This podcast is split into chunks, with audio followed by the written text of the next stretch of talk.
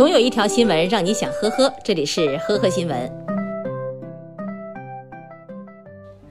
四月二十一号，四川蓬安县某理发店老板发现店里被盗了，约五十来岁的汪某被警方抓获。汪某交代，事发前自己身上只有两块钱了，没钱吃饭，于是选择盗窃。据了解，离婚后的汪某在二零一七年认识了一位美女主播，每晚都进房间刷礼物。为了讨好主播，前后刷了四万多块钱。最近，汪某因无钱继续打赏，还被主播踢出了直播间。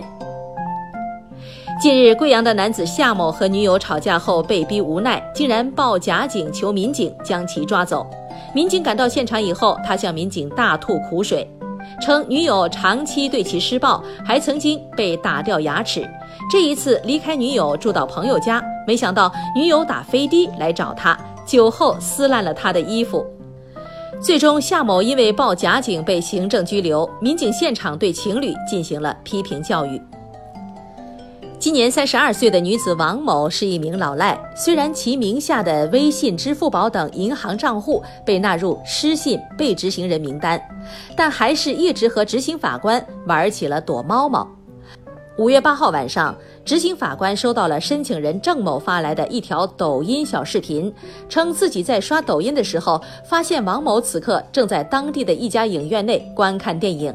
视频中，王某晒出了自己正准备观看的电影票根，神情十分的开心。接到举报以后，执行法官根据电影票根迅速赶到该影院，将王某进行拘传。被拘传回法院以后，王某仍然搬出各种理由，说自己没钱还款。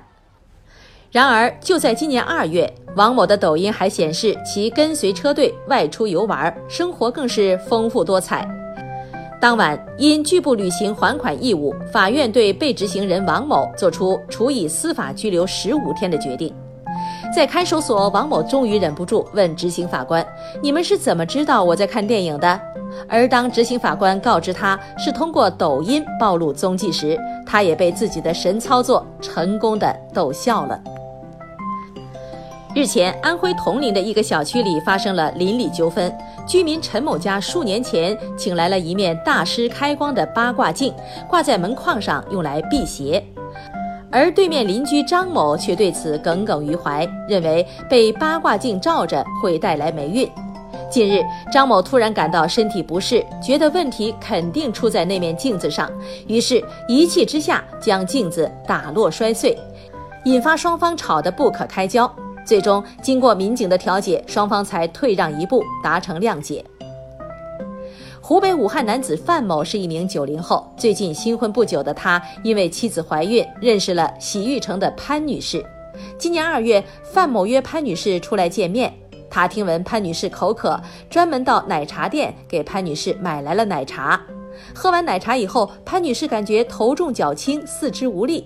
醒来之后，发现自己的手机和范某一起不见了，而支付宝里的十万元钱也不翼而飞了。